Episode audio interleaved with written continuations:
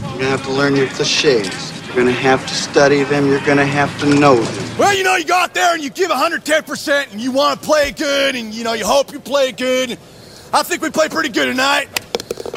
Well, you know, there's no I in the word team, and this is a team effort. 10 5 touchdown. Oh, man, you know, you just got to play one game at a time and go out there and give 110%. All right. Play ball. Ready? Okay. Give me a T. H A N K S. I could have done that longer, more drawn out, but to hell with it. For checking out the 28th edition of Scoring at the Movies, the every other Thursday analysis of sports films. For a little over a year, we've been gazing at sporty flicks, usually from our younger days, to see if we still get tingles watching them now. I guess this one doesn't really qualify. It's not our younger days so much. Well, I mean, it is We were literally younger. 20 years ago. Oh, you're right. 19 anyway. We're old, Ryan. We're old. And we are spoiling fools, so you better know that right now. I'm the podcast host who will tell you that it is not a democracy, but a cheerocracy. Ryan Ellis. And here's my neighbor and buddy who thinks that Laurel is a pretty good place to rest. Chris D. Gregorio. Thanks, Ryan. I'm going to force you to redo that cheer for me until you really nail it and you stop weeping in the midst of it. I hope you don't mind that I don't wear any undergarments underneath my podcasting skirt. I expect you wouldn't. Okay, good. Just make sure your fingers don't get anywhere they shouldn't go, all right? I said two weeks ago leading into this, we'd be well into the summer. Not literally the summer, but well into June as we record this podcast, and it airs the end of June. And we'd be in shorts and shaking pom poms. Well, I'm in shorts and you're not because it is still not that warm in this part of the world as we record this in mid June. It's true. I'm wearing my fleece hoodie as I ran into here out of the thunderstorm that's Yeah, raging outside. you might hear some thunder, lightning. Well, not lightning, won't hear that, but you might hear thunder, folks. And if you do, that's what that is. It might just be the gods being terribly angry that we're wasting our time talking about a movie like Bring It On. You ever think that? Like Zeus is just really pissed off right now. What are you doing? Well, I made the suggestion to you a while ago, maybe a month ago, two thirds jokingly, and you said, "All right, fine." so do a cheerleading movie of all things. But as you said a few weeks ago, this is more athletic than cards or poker, and we've already covered those sports. Yeah, I think this has an argument. Wait, cards is poker, isn't it? Cards or pool, I should have said. No, cheerleading is definitely a sport, at least within like the competitive sense that this movie sort of focuses on.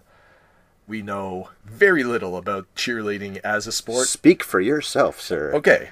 Obviously, I know very little about cheerleading as a sport. When we get to the discussion about how the movie actually portrays the sport, as we usually touch on at some point or another, Seemed okay to me. I think it actually probably was pretty damn good. Pretty impressive stunt work, actually. Yeah. I was impressed with how jacked the guys on the Toros team were for a bunch of guys that are meant to be like 16, 17 years old. Now, granted, this is Hollywood, so most of those actors are probably 35, but those guys were buff. Well, if you made the movie now, every single guy would be buffer than they are in this because every single guy now, with some exceptions, the character actors who don't have to look any better than I do, are always buff. That's true. That's just a default now. Okay, let's get this out of the way early because we always go, or at least last time, we went way into the podcast before you opened your beer. So tell Oh, us yeah, what you're yeah. drinking over The there. important thing. Today I'm going with the punk rock Pilsner, Ryan. And this is a little homage to the Eliza Dushku, you know, Oh, I like wonder uh, why punk rock. punky look. This movie, at least at points, reminded me so much of the late '90s, early aughts trend towards punk, alt rock, Blink 182 type stuff. And there's some songs that feature in it around that midpoint or latter stages of the movie that spoke to my youthful love for that kind of alt punky music. So So bring that can open. Oh, it is already been brought. Oh. Mm.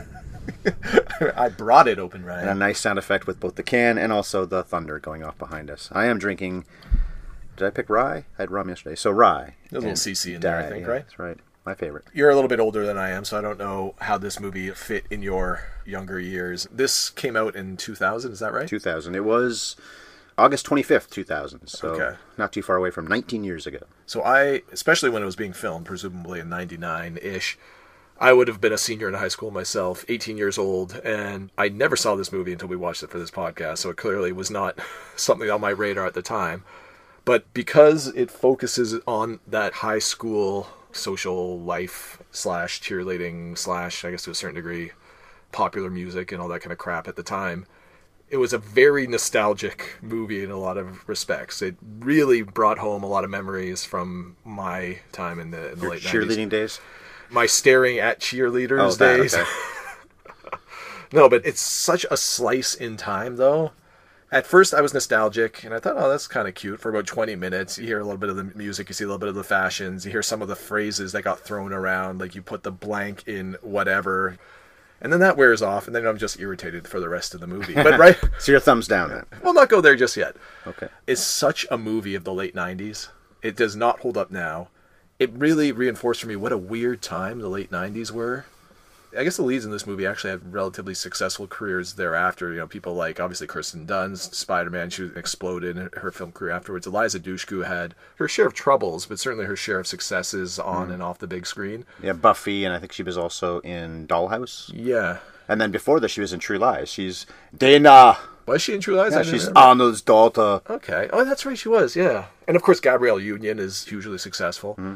The male leads I'd never heard of before and have never heard of since. I'm looking think- at the character names, or the actors' names, I should say, here, and I don't recognize almost any of them. I think I've heard Clare Kramer in a podcast recently, at least. Douglas movies or something like that. Jesse Bradford, who hasn't been that big. He was in Swim Fan, which was a moderate success, I guess, in 2002. A movie that people probably at least recognize. And he's a small part of Flags of Our Fathers and W, the Bush movie, things like that. But the best thing he's ever done would be King of the Hill when he was a kid, a Soderbergh film, back in 1993. I guess we're dealing with a post Clueless. Uh, which we happened to record earlier this year. did you and I did. So what a weird year! I wouldn't have expected going into it. I'd be doing Clueless and Bring It On. you are firmly researched for this movie. You have done your homework. You've done your background. You're ready to talk about some teenage angst. What was the other movie that came out around this time? She's All That or whatever. yes, Like the. which I just recently saw.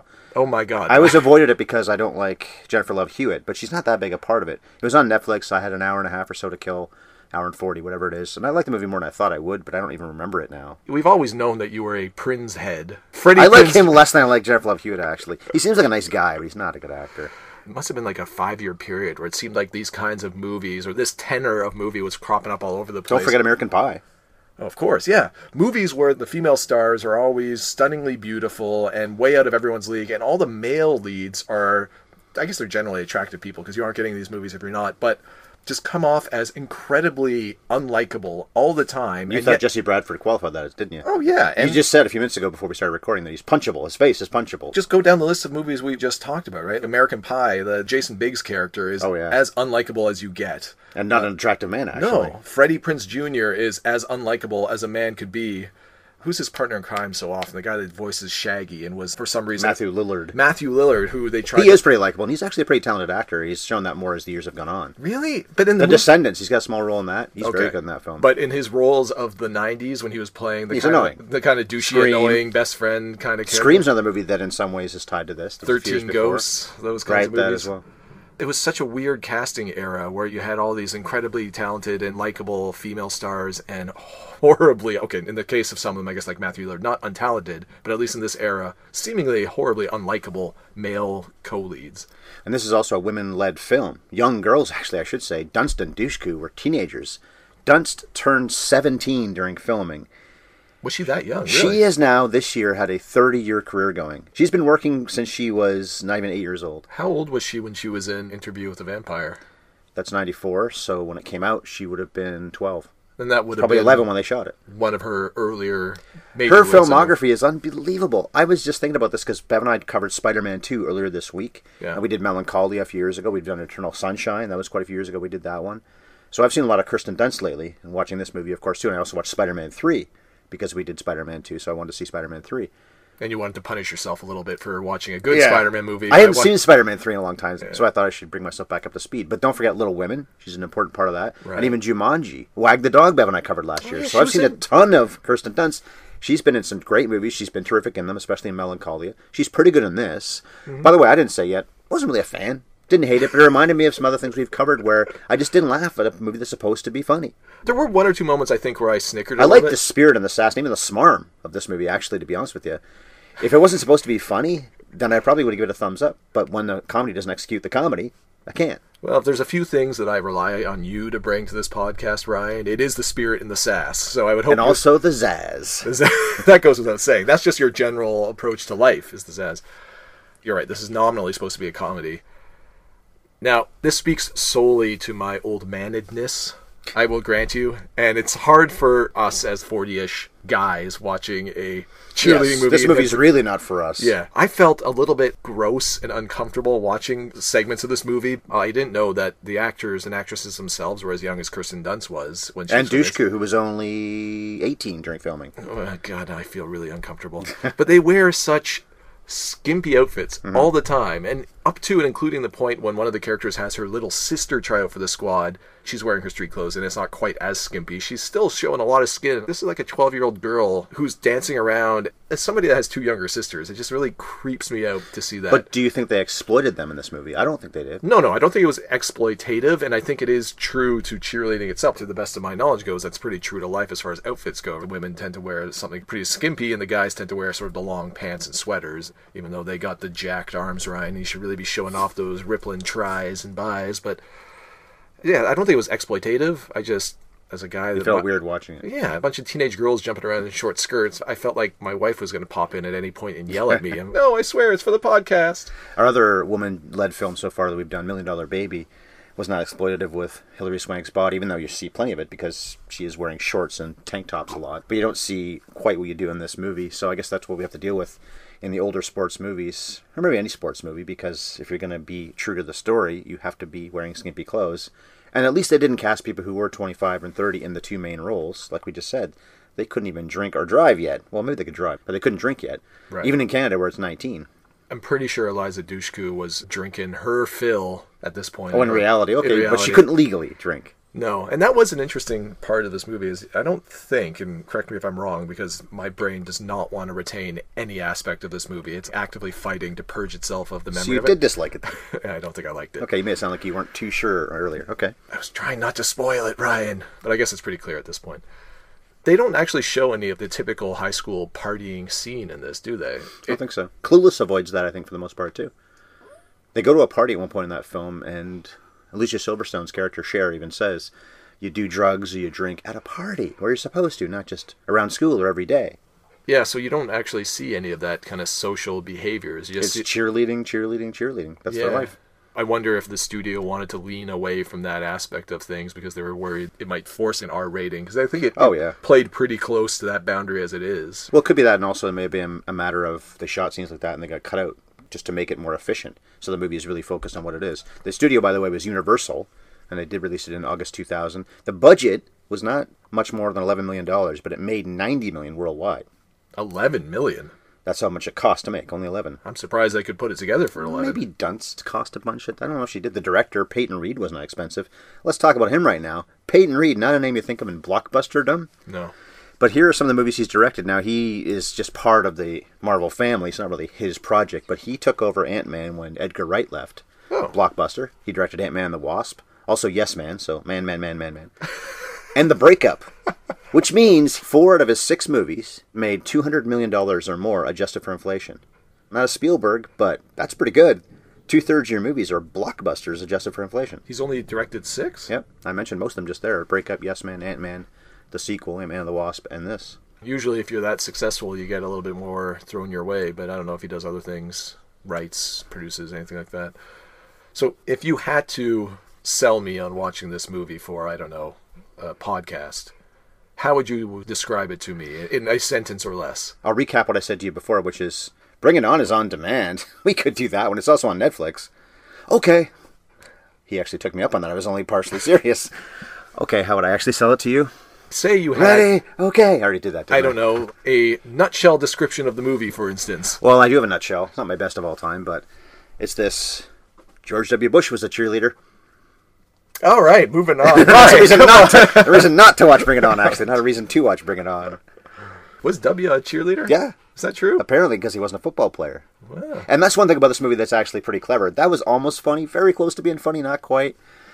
When the football team comes out, crickets, but the cheerleaders, I guess, come out first. Yeah. Rock a standing ovation because that's all it's about. And I don't think they make that all that clear that the cheerleaders are really the stars of the school and not the football team.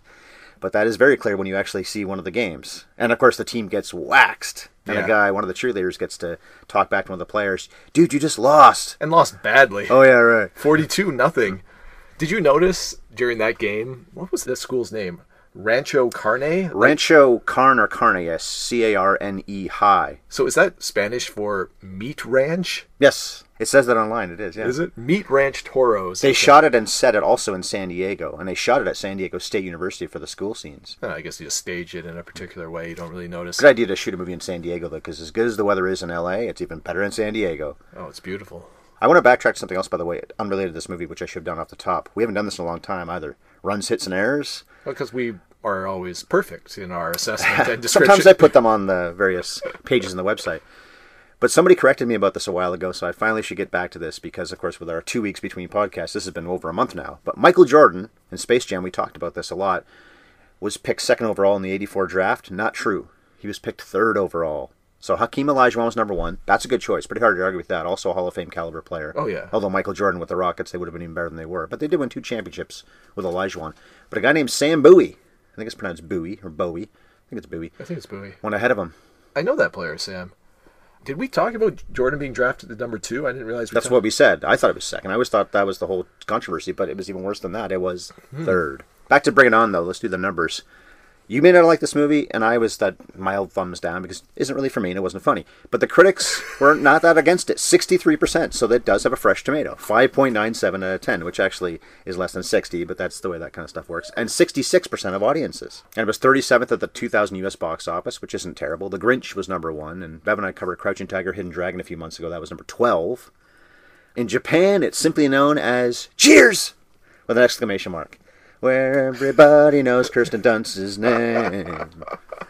That would have been a great mashup bit if they called it Cheers here, and then there was an SNL skit where all the Cheers crew had to have a cheering competition against the folks from Rancho Carne High School and see who Give wins. me an N, give me an O, give me an R, give me an M. Norm. Yeah, if I could do a good Cliff impression right now, this would be a perfect place to ins- Nami. no, Nami. Insert a little trivial minutia that is way off base about cheerleading as being a sport that was invented by the Spaniard invaders of the 1600s in order to climb the Peruvian mountains, formed pyramids, and cheered each other on while doing so. This podcast is being ruined by these panting dogs. One more stat I want to get out of the way is this movie had five direct to video sequels. Dunst was not in any of them, but the producers from the first one did do Bring It On again. And I looked online, and even though they're direct to video sequels, there are some Rotten Tomatoes numbers. It really shows up as audience numbers for the most part. Maybe there aren't that many reviews, but most of them did as well as this one did from the audiences, at least, which surprised me. I've never seen any of them. I have no interest in seeing any of them. Even after I? watching this, you're not At least this has the allure of Kirsten Dunst and Dushku and some talented people involved. There's so few cheerleading centric movies, at least that I'm aware of, in franchises, right? If somebody put out a baseball movie, for instance, and I think there's a weird low budget one that I had no idea existed coming out starring Joe Manganiello in the near future called Bottom of the Ninth about a guy that gets arrested just before he's about to be drafted by the Yankees, goes to prison and comes out 10 years later and is making an unlikely run back to the majors kind of thing. If those kinds of obscure baseball movies come out, I might just watch it because I enjoy baseball. I think there's such a following of cheerleading in the US, or at least the southern part of the US, that I'm sure this franchise made a lot of money just on people watching it, regardless of the quality of the sequels alone. Whatever my feelings might be about this movie, I think it's at least a competently made movie for Oh, what yeah. it's trying it's to nice do. to look at. It's pretty, and the, Yeah. of course the actors are pretty. But I mean, the actual cinematography is good looking and whatnot. It's bright and sunny. Even in the absence of that, I'm pretty sure it would have made enough money to be profitable off a small budget, and given the popularity of the sports, And it was. it was. Yeah, that's probably what keeps it going. Well, one of the first things in the movie, and if not the first thing, is Torrance's. That's her name, of course. Kirsten Dunst is Torrance Shipman. She has a nightmare about being naked at school after an opening cheering session. I think Dunst has got a bodysuit on, unless she just has a tan around her midsection. Sorry, it doesn't have a tan around her midsection and does everywhere else because it looked like her skin was different when you see her from behind. Dunst has been naked in movies before, but of course, like you said, this movie does not have an R rating, and they don't want one by showing her. And you don't need to. The whole point is it's embarrassment. Oh my god, I'm naked at school. We don't need to see the actual evidence of that. Yeah, don't need to see the nitty gritty, Ryan. No. And then later on, when we do meet Dushku's character, there's an audition montage that's been done in a thousand movies. All the people are terrible until you find the one who wows you so much. And Missy Pantone, who is Eliza Dushku, does a great job with her cheer. Actually, the thing about this movie that's probably best of all things is her with Dunst. Dushku and Dunst Yeah. make a pretty good team, and if they'd made some other movie together outside of this, because you really couldn't make a sequel to this with these actors. Well, yeah, I guess you could have, but it would have been unnecessary. No, do you go to college, Ryan. And College cheerleading? College cheerleading. Well, I guess they have cheerleaders for the college sports, don't they? So It's like you could do that. Okay. Just like they did with Saved by the Bell to great success. Oh, right, yeah. The college years. Come on. You know, incidentally, I was happening to read an article a few days ago about cheerleaders for the pro sports teams. I guess especially the NFL. Maybe other sports don't. Basketball, I guess, has it too, but definitely football is the one you think of that has cheerleaders in pro sports. And they are paid next to nothing. They have no real rights. And if I can find the article on Cracked, I should link to it so you can read for yourself, audience. But the kinds of things they're restricted from, they can't date players. If players like something they put on Instagram or that kind of thing, then they have to unfollow. I don't know how Instagram works, but you can't let that happen. And it's not like they're paid well. no. So these people that love this so much, they don't really talk about going on to do this as a career. But you can't really make a career out of cheerleading, which is kind of a sad real life element to what is supposed to be a sunny comedy. This plays into my ignorance of things a little bit, but cheerleading as an aspect of sport, as far as I'm aware, historically anyway, I think it is changing a little bit as far as the culture and the way that cheerleaders and professional sports teams are being treated. I hope. I think specifically with respect to the Dallas Cowboys and some of the treatment of The most famous cheerleaders. Yeah. That kind of cheerleading and the kind of cheerleading that happens in competition are seemingly two different beasts entirely. Sideline cheerleading is a lot of rah rah sis boom ba, let's go team kind of And stuff. And use your pom poms. And use your pom-poms Which I don't think they use much in this movie. I guess they have them, but it's not a focal point. you basically only see them really when Kirsten Dunst is covering herself up in her dream. Aside from Okay, that, I right. don't know if you see another You pom have more cheer hands, cheer fingers. cheer fingers. That's the money. That's the gold. Can't be holding a pom pom. You need cheer fingers to be working for you. Exactly. But in competition, it's a lot of the gymnasticsy type Yeah. stuff, right? Like Which is the- what Dushku's character wants to do: is be on the gym team, Yeah. be a gymnast. But they don't have that there. Exactly. So I think they're two different beasts, and I don't know if there's any money even in the U.S. for the competitions as far as pursuing it post even college, but I think it's hard to compare the two things. And even in the movie, they talk about the stuff they do at the games is just practice for them. It's warm up, and they don't really consider that what they do as cheerleaders. The actual what do they call that? Going to state, that kind of thing. The regionals, That's the whole point. they really emphasize the athleticism of the thing and the competition. The thing that gets Missy Pantone, or I believe it's pronounced Pant One, I think, in this movie. Pantone. Pantone, hey, my people. What gets her noticed is her crazy gymnastic skills and her backflips and all that kind of crap. After the tryout, do we ever see her character do anything gymnastically challenging? Probably not. I don't think we do. We see her doing a lot of practicing reluctantly, and then she buys in ultimately into like the sis boom ba cheering stuff and let's go. And And becomes real friends with Dunst. Like I Yeah. said, they're a good team together. I was expecting because of that setup. Here's the crazy talented gymnast joining the team. That at the end of it all, at the final competition, she would play a pivotal role in doing something crazy to win them the title. But at no point does she do anything that requires her gymnastic skills. Fair point, yeah. I was also reading that a lot of the stunts the teams perform in this movie are illegal in high school because of the danger. Oh, I believe it. One of the characters gets hurt early on, which is why Missy can run for the team, why they need somebody to replace that spot. Yeah. But that girl, well, looks to be landing on her face, but in the end she has a broken leg. They put her, it's funny because when she falls, it looks like from the camera's point of view, she's going to break her first. neck. Yeah. And then they show her in a neck brace, which maybe you would do on site, and then you realize that's not the problem later on. Oh, it's the broken leg after all, Doc. I guess the doc, doc would say that to her, wouldn't he? Do you miss the scene where the EMTs come on site and the injured cheerleader's lying on the ground with bones protruding in three places from her leg, and they put a neck brace on her and say, "I think it's a broken neck. Let's go." And then the That would be sick, but that would actually be pretty funny, the wouldn't it? doctors looks at them at the hospital. You idiots! But anyway, you can't do the things they do in this movie because of the danger. And then, of course, there's a rivalry where the other team, the black inner city team, is doing even more crazy things than our heroes are. And unintentionally, actually, well, it's not unintentional. Torrance didn't mean to do this. Torrance is actually a pretty good person. She tries to do the right thing when it comes to finding out that the black team can't go to nationals. She wants her dad to give the money, and she gets a check from him to support the team. But then Gabrielle Union's character, Isis, says no. And then the Oprah character, Wait, what? What did she say, Ryan? that was a little weird, wasn't it? Was- no. no. I was thinking actually when Bob Calder in the 1998 Winter Olympics, when Canada lost the opportunity to go to the gold medal game, we had to score a goal to keep on. We would have lost a shootout, but he's got to score. That's all. then he misses. No. if I'm exaggerating that, I don't care. That's what it's always going to be to me. I can't find the clip online to confirm. So anyway, the Oprah character, she's not actually Oprah, but she raises the money for them, and that's a nice touch. That Torrance tries to do the right thing. She does the right thing, but then the check gets ripped up on her, and the black characters are self-sufficient. I did not remember at all that it is the inner city, the black kids, and the Hispanics. I think that's pretty much all they have on their team. And the Rancho Karn team, of course, has plenty of white people, but they also have quite a few Asians. So both teams are pretty diverse. So you do have this kind of clash, but it isn't really about that. It isn't a race movie per se, but it's obviously something that's underneath all the time. We talked about this issue now, a bit of a mm-hmm. sidebar on this. Two weeks ago, we talked a lot about how Murderball had some offensive phrases. Yeah. Now, this again, just like Murderball, this movie is a long time ago. This is even longer ago than Murderball was. But the choreographer says retarded, Yeah. and there are a few casual fags thrown around. That was the one that blew the drink out of my But hand. neither one of those words were so taboo in society back then. So just like I said, a Murderball, Yeah. we have to cut the movie that kind of slack. And at least one of the cheerleaders, the guys, is gay. But that's part of what threw me off with that so much is, like you mentioned, this is 20 years ago now. It's a different era. One of the lead characters on the cheer squad is that gay guy who is shredded.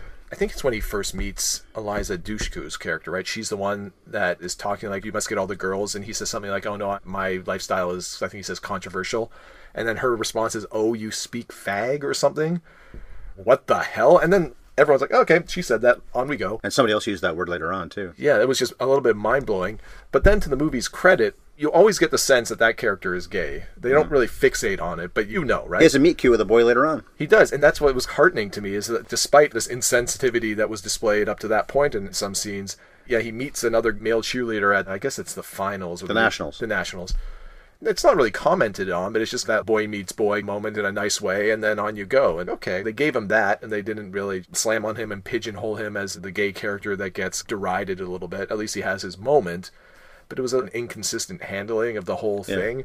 It's not cool, but at least it's women, at least the one time girls, that are saying it. It's a little more cool, I guess, when it's not us, straight white men, that are saying offensive things, which is what it was a murder ball, straight white men saying the things they said about mentally challenged people, Yeah, that's true. the It- Special Olympics. It is funny that it somehow feels not quite as bad coming out of the mouths of even young women. Because they're not the ones that dominate culture and I guess that's true. use these words so negatively. It's like when black people use the N word. I don't think it's cool. I don't like that they use it either, but it's also their right to do it way more than us. So when they do it, it's different. Same when women say things, or girls, that boys are not saying, at least. The other one that really threw me off was the straight male lead on the cheer squad, whose name I will never remember. He's just one of like the faceless names in this movie to me. He says something to a colleague about "Oh, it's not my fault that the girl that he holds up, I guess on the pyramid, doesn't wear anything under her cheer skirt or something like that. So it's not my fault that my fingers slip up places.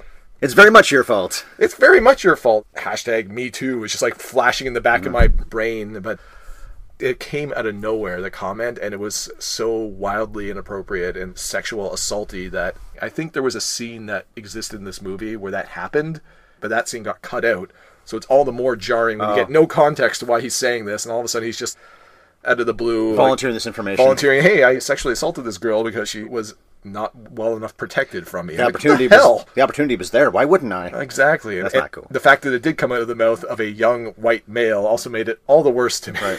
Ugh, cringe inducing. Well, speaking of the males in the movie, there aren't a ton of them, but Cliff, who's Jesse Bradford's character, you didn't like him all that much. No, wanted to punch him from the first moment he showed up on the scene, and that inclination never abated for the entire movie. We do have the flirtation through toothbrushing, and a Hollywood staple during that because there's no froth on either of their mouths, but you can't have Kirsten Dunst and Jesse Bradford with froth everywhere when they're brushing their teeth. That's true. And he did not brush his teeth for the dentist recommended two minutes. Not even close to it. At least Kirsten Dunst was spending a little bit more time in there. Digging in there. Yeah, digging in there, making sure that screen white smile is maintained. Well, she, like me, does not have the greatest teeth in the world either, so she needs to do a little extra work to make sure they're as good as they can be. Maybe that explains why Jesse Bradford's career did not maintain much momentum beyond this point in time because he let his dental hygiene go, and that smile was not castable at a certain point. Did you buy their romance? Because at the end, of course, they get back together. But the movie is a pretty dark point where the team is not doing very well. They've unintentionally, again, unintentionally, because somebody had copied the routine and Torrance didn't know. So Yeah. it unintentionally, from her standpoint, copied the Clover's routine, the black kids. So things are dark that way. She's offended Cliff unintentionally because the boyfriend, her ex boyfriend now at this point. I do like the blocking, the way they set the camera up when he's on the phone and the girl's with him and he's talking Yeah. to her on the phone. Now, I've seen so many movies, and again, I saw this, but I didn't remember this. But I've seen enough movies, I knew where that was going. Maybe everyone knows where that's going, but I can't expect that everyone knows these kinds of things when you watch thousands of movies like I have. But the blocking of it was smart, because if you didn't see it coming, it would be the whole sort of, that cheating bastard! Because the girl's in bed with them, but you never actually see it until they want you to see that. Cliff is upset. He sees the two of them together, not really even doing it. Well, he kisses her or something, doesn't he? But He's being unreasonable. He's being the flighty 30s dame, you might say. He's the besmirched lady in this case. It's role reversal. But then you've got female leads rather than male leads. Maybe that's why it's like that. Well, I'm going to stomp off in a huff. How about have a conversation? Instead, weeks go by, or maybe it's even months before he's told by his sister, you know, she really likes you. Really? Oh, okay, I was wrong. Everything's fine. That's the failing of so many movies, especially this era of movie, is conversations are not really something that happen in a meaningful way between characters that doesn't otherwise serve to drive the plot forward. I had no feelings whatsoever about the quote unquote romance between the two of them, mostly because I found Jesse Bradford's character so unappealing and so unpleasant. He just came off as a smarmy ass, the self righteous, holier than thou, smarter than everyone around me. I think what bugs me about this is that's an inclination I have to Look around and say, uh, you guys are kind of stupid for doing whatever it is you're doing. If I don't myself enjoy that, I recognize that's a really unpleasant character trait to have, and I try to repress it as much as possible. So when I see it on the screen portrayed that way, it really pisses me off. Like he- Except he's had half the life you've had to come to that realization. no, I know that. Whether or not I had that realization about myself, I still think it's an unattractive quality in somebody else. And that's pretty much all he does all the time. And the thing that wins Kirsten Dunst over is watching him flail around playing the guitar kind of Marty McFly style in his bedroom in his boxer shorts when she's staying over with Eliza Dushku's character. Why? He's playing guitar badly and flailing about, but up until that point, you've had no real meaningful interactions with him. But, sir, he's attractive.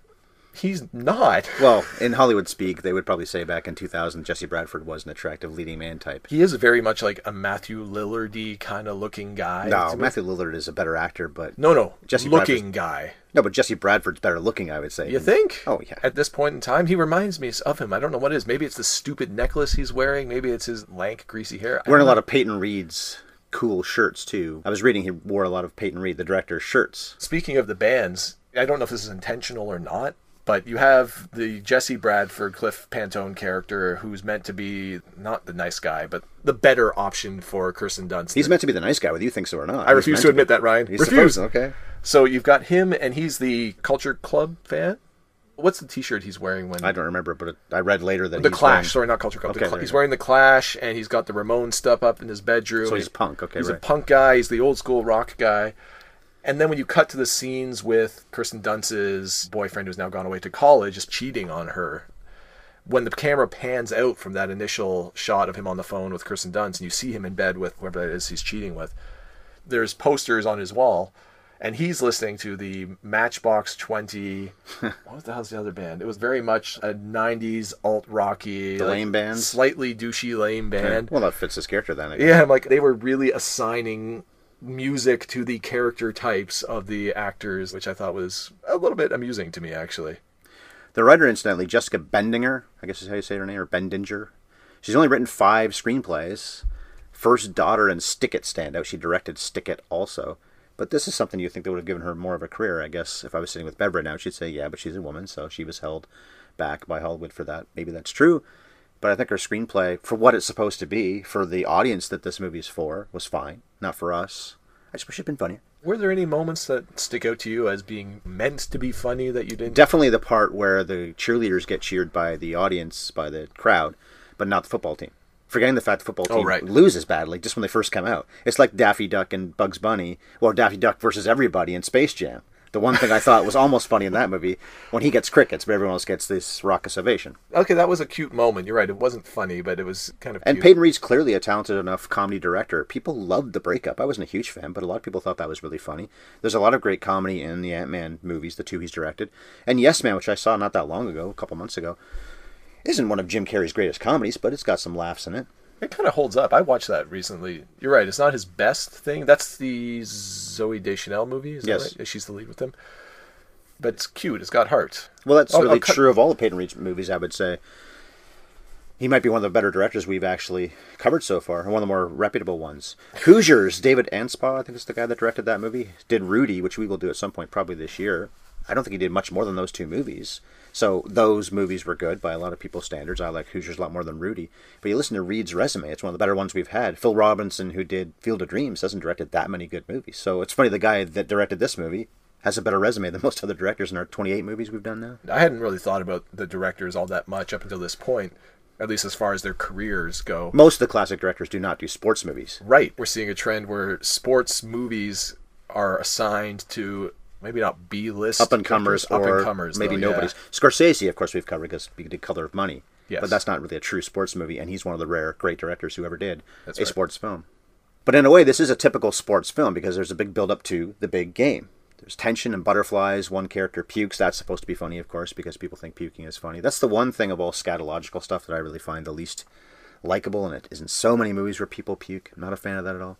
Yeah, I really didn't like that either. They set it up in a way that telegraphed it. Moments before it happened, I looked away from the screen. I know what's going to happen. I don't want to watch it. It is funny, actually, in I Love You Man, when Paul Rudd projectile vomits onto Jon Favreau. When they do the drinking game where it goes four guys, so one guy chugs a beer, then the next, then the next, then the next. And then because he just chugged two draft beers, blah, all over Favreau. But that is not telegraphed. Okay, that was funny. I'll take your word for it. But I'm not a fan of that kind of stuff generally. The setup, the scene was actually kind of funny because it was a team that we didn't know. It was at the Nationals. Right? We're just So seeing various characters from various cheerleading teams. the captain trying to pump up one of the team members. All right, be confident or be happy, smile, Mm. smile. And she's like, I'm ready, I'm ready. And then just yaks all over her. I would have appreciated it if the yakking just happened off screen. You see her getting sick and running off screen or something like that rather than projectile vomit right in the. funny moment in Days of Thunder when Tom Cruise can't handle that Michael Rooker has got all these problems because Cruise's Oh, character doesn't yeah. want to have the same problem himself. So he leaves the room and you hear the toilet flush and Rooker says, Did you just go there and puke? No. Yeah, see, but you know he did. that is a well handled, Mm-hmm. same idea, but done a little bit better. So anyway, the big competition, and in the end, the right team wins. The Clovers do win the black team. And kudos to all the actors, or at least the stunt people, and I guess both, for being really convincing and good. Again, we don't know anything about cheerleading, but it seems like they're doing it pretty damn well. Except they wouldn't be able to do these things. In fact, some of the dismounts and some of the things they do disqualified right on the spot. I think they maybe even literally stop the routine and say, "That's it, you're done." But it's Hollywood, and most people never know that. I read that online. I would never have known that if I hadn't read it. Do you know what it was that was happening that would have disqualified them on the spot? I think some of those pyramid type things when people are at least 10 feet in the air, maybe even more, and then Oh. dismount from there. for safety reasons. Yeah, would- exactly. Okay, I see. Because Yeah. don't forget, these are kids. They're just young teenagers. I didn't realize there was a differentiation as far as what you could do at the high school level versus college or above. Some of the stuff you see on ESPN, at least the college age people doing the cheers and the dismounts and stuff without any equipment or safety netting or anything No like pads, that. No yeah. pads. I guess the floor is probably padded to a certain degree, but even so, you fall 10 plus feet, You're going to get hurt. you're going to get hurt. It's just insane to me. And this is, I think, maybe a little bit intentional, but when the football players are ragging on the cheer team, the guys get ragged on, right? The women, I guess it's expected in this stage, you are a cheerleader or whatever. All the guys are getting ragged on by the football players. Dude, they're doing stuff that is probably as dangerous as what you're doing on the football field and doing it more successfully. And probably getting a lot more in with the women of the school, quite frankly, Yeah. than, than you are. I thought it was well shot, but I think you got to be crazy if you're a parent in the states and you're encouraging your kids to do this as a social activity. It's Yeah. like holy shit, concussion incoming. So maybe it's more gymnastics than it is cheerleading, and that's what Missy wants to do. We get the Hey Mickey, so it's Hey Mickey, you're so fine, you're so... That song, which was in Wayne's World. Bev and I covered that a few months ago. That's during the end credits, where we see all the blunders and outtakes, and usually that's a bad sign, and because this movie's not that funny, for us at least. Not a good sign in this either. But it is fun seeing people out of character, I guess. But what did you think about the way the movie ended its arc? The correct team, as far as the audience views it, the Clovers, I think is the yes, team Clovers, name, right? yeah. They should have won because for years they were the ones creating all the routines that the Meat Ranch Toros were stealing to win the national titles.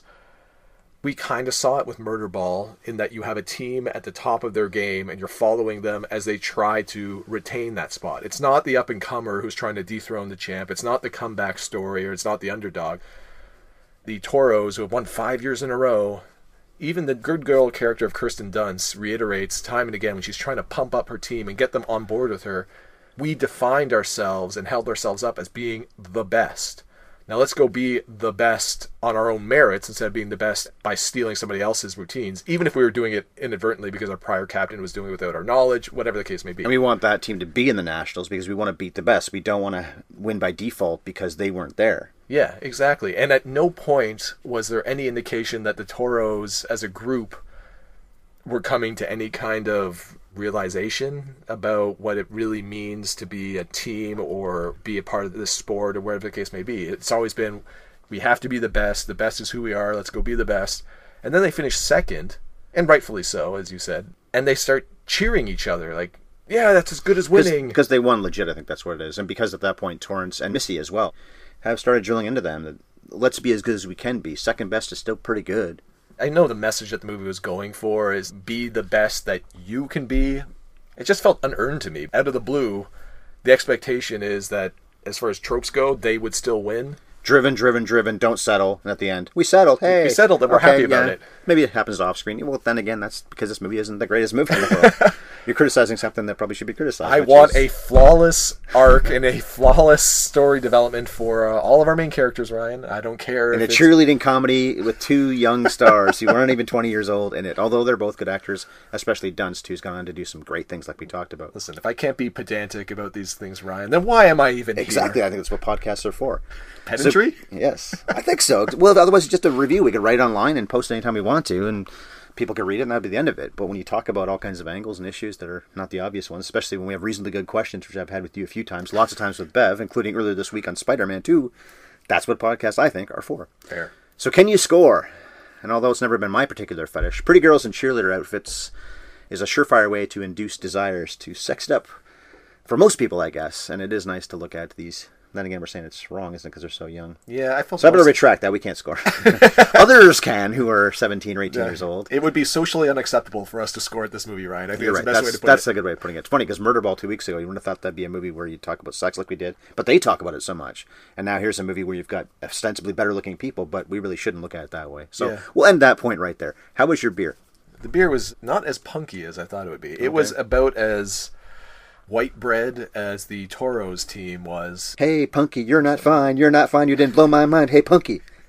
Hey, Punky. No hand claps. Exactly.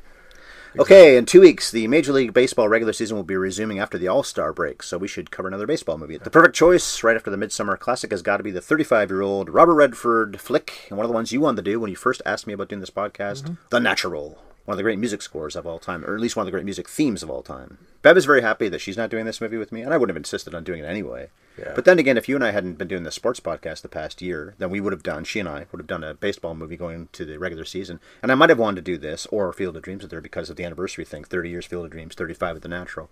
But I'm glad we're doing it together because this is definitely one of those man movies. And Redford, who's too old for the role, is pretty good in it. But we'll talk about all that in two weeks when we're in mid July, when hopefully it's finally warm and you're not wearing a sweater in my basement. and long pants for that matter, and socks. Yeah, I look forward to getting really dorky about baseball with that one. I don't think we really did too much when we did Field of Dreams. That was more of like an emotional hmm. heartstring tugger than it was. But I do feel kind of bummed out now that I may have deprived Bev of the opportunity of watching movies like Angels in the Outfield. don't feel like you guys can't talk about that just because we talked about it, She's right? more than happy. we would never have covered that anyway. You and I did, but she wouldn't have wanted to at all. We're on Stitcher. We're on Spotify. We're on Apple Podcasts. We're on topandunderproject.com. You can find us in so many places. Maybe eventually we'll be on YouTube or a different website. Meantime, take her easy, dudettes. I know that you will. I can't do a lady's voice. Uh,